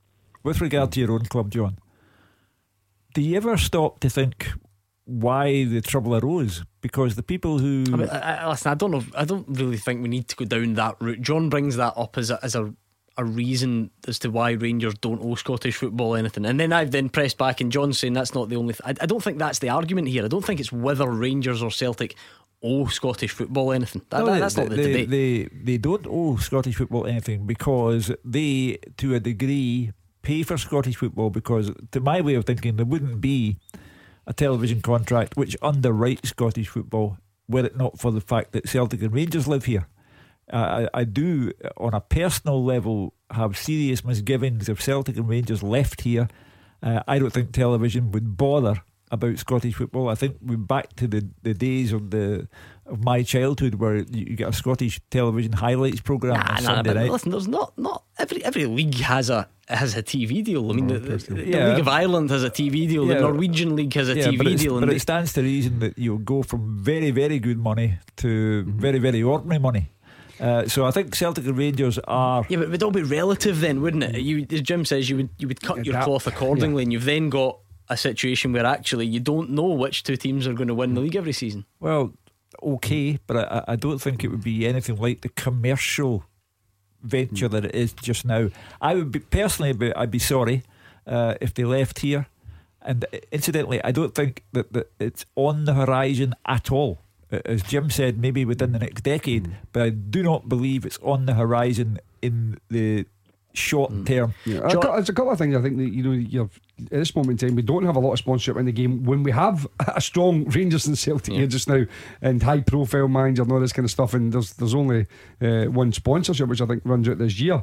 So from that point of view the, the only thing I would say to John is the first the very first thing John came up with is he wanted to congratulate the 55th title. So obviously it does mean something to to be part of Scottish football because you know you, you, historically that's what you know what, what, the, the achievements that you're making. So I think there is elements of tradition that that clubs want to be part of. It's just now the that it's becoming more and more of a business. So the, that that's the reason why I think in the fullness of time there will be significant changes because as, as John says the game is evolving and, and business is becoming much more more important than, than sometimes the product. Were you in favour of the European Super League during the week, John?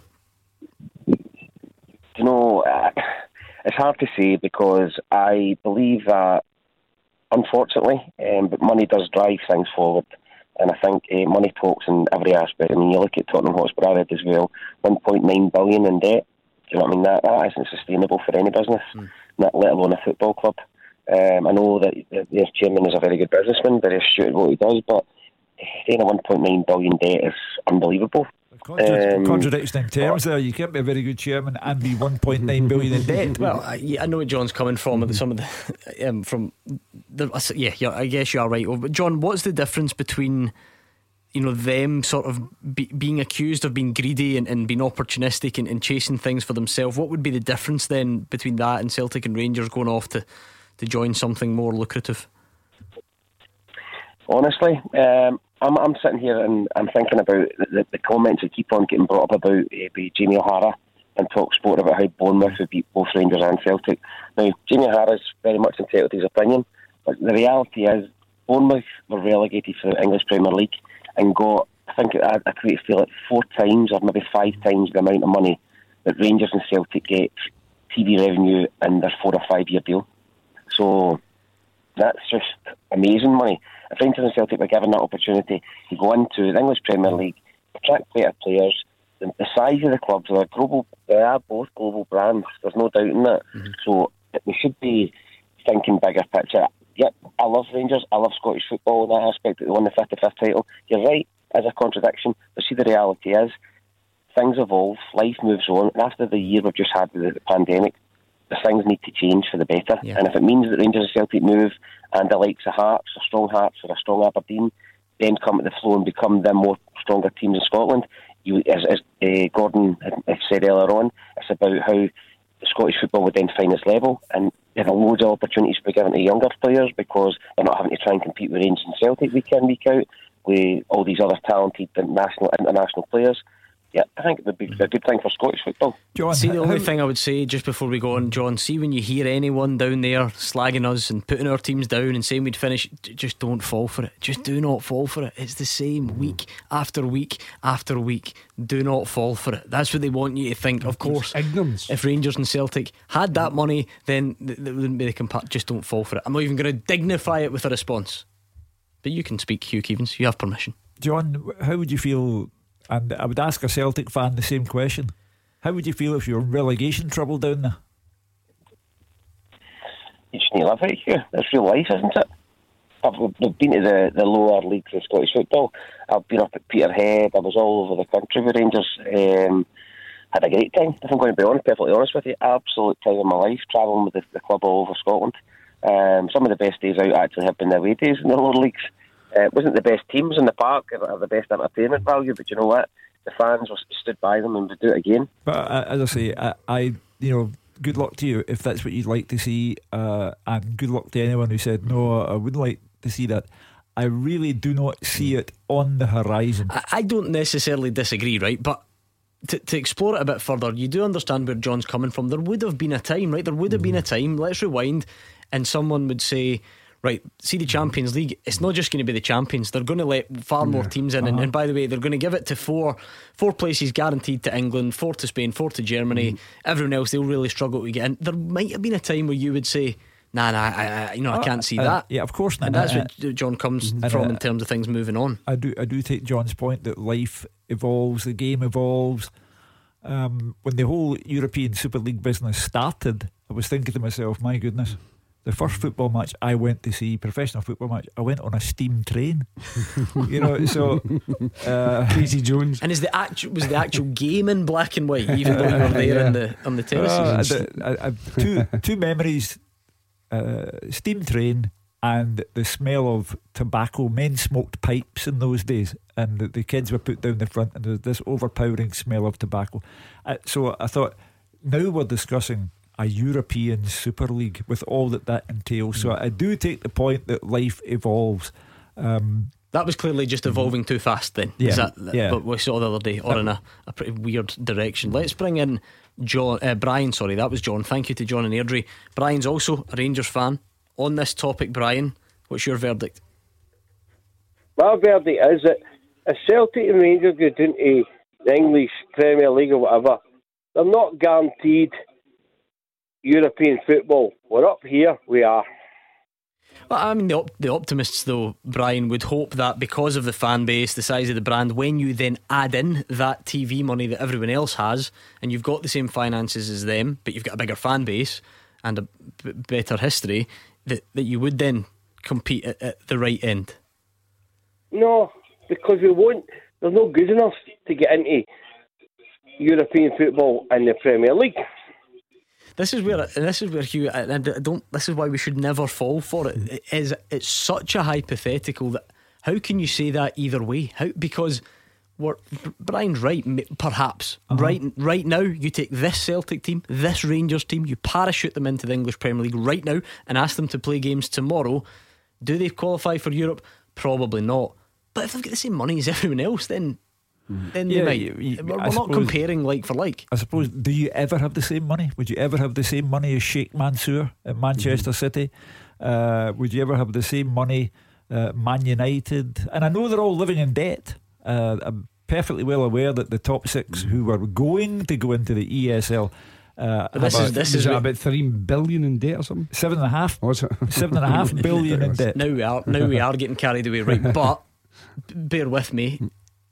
If you're talking long term, long, long, long term, Uh-huh. if you go Yeah. and you're on the same TV money as them, and you've got that, bra- maybe, maybe a Sheikh Mansour buys. It, it- it can the help, but it doesn't Rangers, guarantee you, uh, you know, Gordon. The, the, obviously, the obvious example is Newcastle. Newcastle got 50,000 fans. They've had that money now for whatever many years, and they're Yep, fighting sure, yep. relegation all the time. So it doesn't guarantee it's living else. But I get the point you're making is that it also can work the other way. You know, you, you can obviously then go and compete when. Um, uh, Rangers and Celtic compete in uh, the games, and invariably you hear the Battle of Britain come up.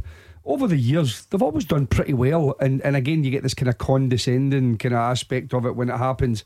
Um, you know, when Scottish teams go up there, but I think that. Um, so, somewhere along the line, as I said, the, it will change bec- just be, just because that, that's the way the game is going. I mean, as you said, you had four teams now in the Champions League. It's all seeded now. The, the Europa League was seeded. World Cups are seeded. You know, they want the big teams to come through now. They want the successful teams to come through. They're making it very difficult for those other teams under the uh, the top tier to to qualify to get there. So the rich are getting richer and stronger.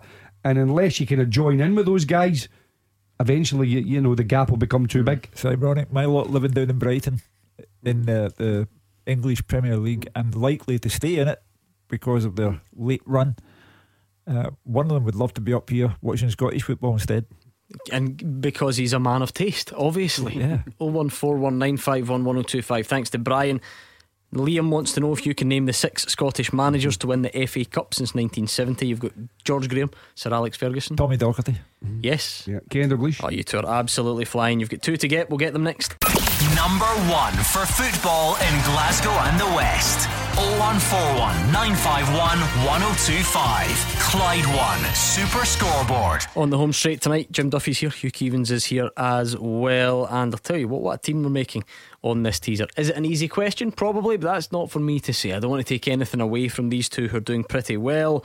Since 1970, six Scottish managers have won the FA Cup. You've got George Graham, Sir Alex Ferguson, Kenny Dalglish, and Tommy Docherty. You've got between now and the end of the show to get the remaining two. So I'll take one name from you just now. I, I don't know if he was still there in the 70s. Matt Busby? No. Shanks. Yes. Okay, leave there. Bill Shankly, one more to get. 01419511025. Uh, we did preview the Scottish Cup tie between Rangers and St Johnstone a bit earlier on, but the first one up is actually tomorrow at 5 pm. Yet again, no one consults us to see what we think of these kick-off times. Very selfish indeed. Uh, but Hibs v Motherwell at Easter Road, 5 o'clock tomorrow. Um, looking forward to that one, Hugh?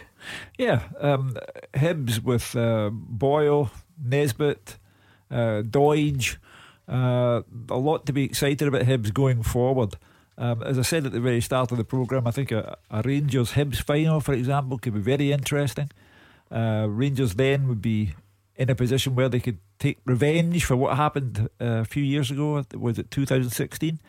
Uh, lost to Hibs in that amazing final. Um, so it would be a very entertaining final. I think, with respect to all in North Lanarkshire, and bearing in mind that I am pedantic, uh, I think that Hibs will have too much for Motherwell tomorrow. But then again, you would no doubt have said that seven games ago when Motherwell went there and won by two goals to nil, would you not? Without doubt. There we go. Um, ah, listen, e- even I would concede, Jim. I think that the, the league table tells a story. The firepower, um, Hibs obviously do start that one as favourites. Yeah, they do, but um, you know they've they've. You mean listen listen to Jack Ross. You know they've not maybe played fully for ninety minutes. They've had, they've had patches in games where, particularly the first half at the weekend, they were two nothing up and playing very well, and then Livingston. they- You know they're not putting teams to bed, and, and although Kevin Nisbet scored a couple of goals, he, against Dunbar in the cup and uh, Livingston the weekend, he's, he's missed a, a few as well. So yeah, I, I wouldn't rule out Motherwell on that one. I think that Motherwell are a team suited better for teams coming towards them and leaving that little bit of space. I don't think they're a, they're brilliant because they've not got that much creativity in the middle of the pitch, taking the game to the opposition. So I think it actually might suit Motherwell. I think I think that one could could go to, to extra time and possibly even penalties. Let's bring in Stephen, who is a Motherwell fan in Cambuslang. How are you feeling about your team at the moment, Stephen?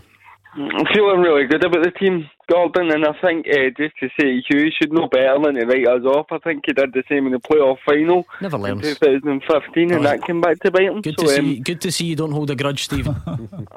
I'm I'm hoping for the same tomorrow. No, but listen, he's right. Hibs do go into the game as favourites. Um, they've definitely got real threat going forward, but we've been there and we've won already this season, so I'm pretty confident going into it. Uh, but the point I want to make, guys, is since Graham Alexander's come in, uh, we we're actually the third form team in the table. I think we've got 24 points. Rangers have only got seven more, and Celtic have only got six more. And I'm hearing a lot of Motherwell fans complaining about the style of play, and they honestly need to get a grip because we could have been down at one point this season. I think Robinson had six was it six wins in 40, 40 games or something before he was sacked. And um, I just think Graham Alexander deserves a wee bit of credit for how he's turned things around. I think you make the most important point of all, Stephen, and that is survival. Um, because managers go because there's something up, and new managers come in because they have to correct whatever's gone wrong. Uh, so Graham Alexander has clearly, statistically, done enough to guarantee Motherwell's survival. Next season, he has to build on that. But so in terms of the league, he has done his job. If Motherwell beat Hibs and progress in the cup, icing on the cake. Did that? I mean, I must admit, Jim, that, that stat did surprise me when I saw it because it had, it's not something I had been keeping an eye on. And Stephen is right. Since Graham Alexander arrived, Motherwell are mm-hmm. the, the, third best team in the league, essentially, on, based on the points that they've picked up. Um, and again, mm-hmm. Stephen raises some good points. Some people are talking about the, the manner mm-hmm. of them and, and, maybe not enjoying the entertainment side of things. Yeah, but you've got to be pragmatic and you've got a job to do. And his primary job, as Hugh just said there, was first and foremost guarantee you know your your, your position in the, in the, the Premiership for the Premier League for next year, and then look to to add the flair, the imagination, the creativity, you know, the, the kind of, you know, the, the enjoyment aspect of that. But you can only do that if you get the first job done, which is to get enough points on board to build on something. I think you will see uh, a slightly different Motherwell next year. I think the, you know, the, the pressure will be off them a little bit, particularly at the start of the season, and there'll be maybe a bit more of a free flowing team. But um, you know, I think I think he's done a, a, a very good job um, getting into the club uh, I think there were some good players there. I think they had lost their way a little bit, and you know he's, he's, he's shown good experience management. He's just got the right blend to get the job done, even if it's not as as pleasing on the eye as some Motherwell fans would like at this moment in time. Maybe not. Is he not getting the credit he deserves, Stephen? Is that what you're saying? Yeah, that's. Uh, just with, among some supporters, I just think that they're focusing too much on the performance. And I, listen, I love to be entertained as a supporter, but where we were we need to, we needed to get safe, and we've done that. And there's talk about, as I know it's only paper talk, but signing the boys in Lavery for Linfield, I think that would be that be a great signing. But we'll see, we'll see how that plans out. But I do I agree with Jim. I think we'll, we will be a different team next season, and I'm really looking forward to seeing how we do. Because everywhere Graham Alexander's been, his win percentage has been in the high 40s, and we need to remember we are Motherwell. Do you know what I mean? So that that would do for us. Yeah, Definitely. Absolutely. I mean, the manager has been speaking today as well, Stephen. He's backing the players to, to try and adapt after injury has cut short the loan spell of Jordan Roberts from Hearts, who'd actually been pretty good in his time in Claret and Amber. Tony Watt is also out of that cup tie tomorrow, um, and some of the, the, the, the, signings remain out. Harry Smith, Sherwin Seedorf, so a bit lacking perhaps in an attacking sense. Alexander says he might have to tweak things tomorrow. If it was me, and, and I would see it like that, if I was a, another player, either that's already here or or outside because I think um, I think I've picked you the wrong Graham Alexander clip. There you go. Always always likely to happen. Hugh Keevins, the beauty of live See, radio. You, but if I talk long enough, I'll find you, the right need one. To and learn to be pedantic. Here it is. We have more than eleven good players, so you know we we have the. Um, the capability of um, bringing players into it and not uh, letting the, the quality of the team drop, and I think that's important for us to have as a squad. It's been difficult for us um, over a bit of time because we've lost a lot of players through injury even before I came in, but during my time as well. Um, and we've had to adapt and and uh, and get round it, but we've managed to do that to win enough games so far. But we, we have to continue to do that. You know, we have to understand that there's you know a, a massive game tomorrow, and there's a lot of points to pay for in the league as well. So. Um, I know the players that will take to the field in any game of football will be physically right and, and ready to win. Fancy it tomorrow, Stephen? Yep, why not? We've been there. We've won before, and I think uh, the last two times we've got to this stage in the cup, uh, that we've managed to get to the final for here on in. So, so why not? Oh, there we go. That's, if you believe in omens, I know there was a Morton win on penalties omen in there as well. Mm. That was that a week ago, and you watched yeah. it, Jim, mm-hmm. and you were yeah. you were telling me all about it. Um, mm. Anyway, thank you, Stephen and Canvas Cambuslang. Let's bring in Danny, who's a Celtic fan in Hamilton. Probably be the final one tonight. Hi, Danny. Hi, yeah, all right, Gordon. Hi, Hugh. Hi, Jim. Uh, it was just a wee point I would like to make for the Player of the Year award. I would actually give Peter Lawwell because he actually played right into a blinder into Rangers' hands and gave them the like. We're not strengthening the way we wanted to be strengthened and gave Neil Lennon the job. To be honest, he, he didn't deal with the backroom team or nothing. He just Kennedy hasn't even actually got a a bone to. You know what I mean? Do you think Peter Lawwell picked Barkas and, and picked Duffy and picked Ajeti Danny, or or would other people have to come in and, and take a portion of that blame? No, I, I, definitely believe it was all down to Peter Lawwell, eh, oh. to be honest, because who would splash out all that kind of money for these three people? Neil Lennon is actually on record saying he didn't really need Barkas. Is he? Yeah. Well, they, let, they let Craig Gordon go. They needed a goalkeeper. Everyone knew that. They tried to get Fraser Forster. Needed a goalkeeper. Yeah, but uh, did we go all the way to get Fraser, or was that Lawwell just coming out and saying that he didn't want him? I think he tried too long to get him. Uh, that was I don't part think of he the problem. could get him. I don't No. think Fraser Forster wanted to, to come to Celtic. Sometimes Peter doesn't take no for an answer. You know, uh, and sometimes he's too quick to give players no for an answer. I won't mention John again. I'll move on. uh, but Peter Lawwell this season has had a shocker. Neil Lennon had a shocker. Nicky Hammond, in charge of recruitment, had a shocker. Celtic have had a catastrophic season because of collective failings. So what you're saying is you would not hmm. give Peter Lawwell the sarcastic Player of the Year award. I would not. Right. Okay, Jim. Does he get your vote? no, listen, as I've said before, uh, I, you know, I don't know Peter Lawwell personally, but I think if you look at the tenure, you know, you judge people over a balance of, of success, and I think over the course his his period as, as chairman chief uh, chief executive, sorry, has been very very successful. Like like a lot, like you just mentioned there, like a lot of Celtic uh, people connected. This year was bad. There, there was a lot of mistakes made from a lot of people, from the boardroom level to management level to players level. It was a collective, um, you know, And, calamitous and I season. include Dermot Desmond in that. Uh, you know, who, But over, over the piece, now, I don't think you can look at Peter Lawwell. I think he's done a, a fantastic job over, over the, failing the 10 this years. season. Yeah, absolutely. Lots of people taking the. Danny, what makes you think that you know Neil Lennon had nothing to do with those signings and Nicky Hammond had nothing to do with them, and and, and they were all sort of Peter Lawwell? What makes you think that? Well, because the season before they get handed the job and the Shivers, as we all know, Peter went up and said to Neil, right, there's your job after winning the treble. And then he doesn't let him bring in his backroom staff. But it's been the same for years. It, it's all everybody knows, Celtic fans know that it's always higher. Peter had to look over who was recruiting. Yes, Hammond, but Lawwell to me always had the final say. Well, the, the, the clues in the title, chief, chief executive. However, uh, as I say, he's had a bad season. So did Neil Lennon. So did Nicky Hammond. So did Dermot Desmond. The club.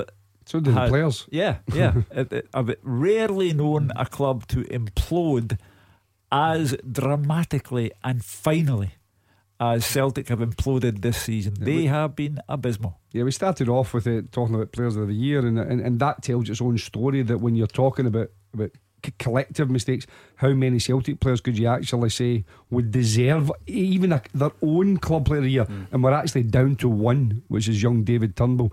Um, so I, I think saw, that uh, just quickly on that, I saw some tweets. Would would Christopher Ayer come close to that conversation? I think Christopher Ayer has had a decent season, but no more. I think in comparison to his last two or three seasons, yeah, he's another one. It, it So, so he, might- he a might, good he level. might get the runner up, is what you're telling us. He might get the runner up, yes. But if you uh, are a defender and you've gone out of one cup to Ross County, uh, you've gone out of the other cup to your biggest rivals, uh, you've shipped goals all over Europe.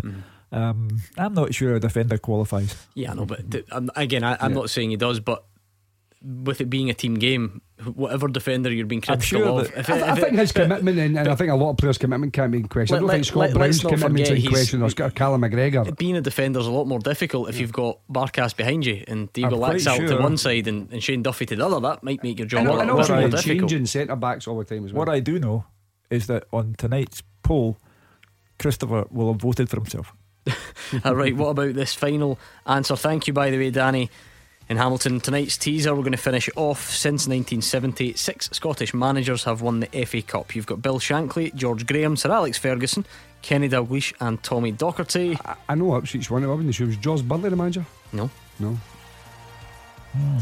Pretty was- easy, obvious one, to be honest. Is it? Walter Smith? No. Walter There is a ra- strong Rangers connection there, though. Uh, Souness. Graham Souness. Graham Souness. There we go. Just a, a gentle Mm-hmm. clue, but you did most of the, the hard work on your own. So thank you very much, Hugh Keevins and Jim Duffy. It's a bit of a disjointed Scottish Cup fixture schedule this weekend, but some things never change. We are here at 2 o'clock tomorrow. We would love for you to join us, and GBX Anthems up next.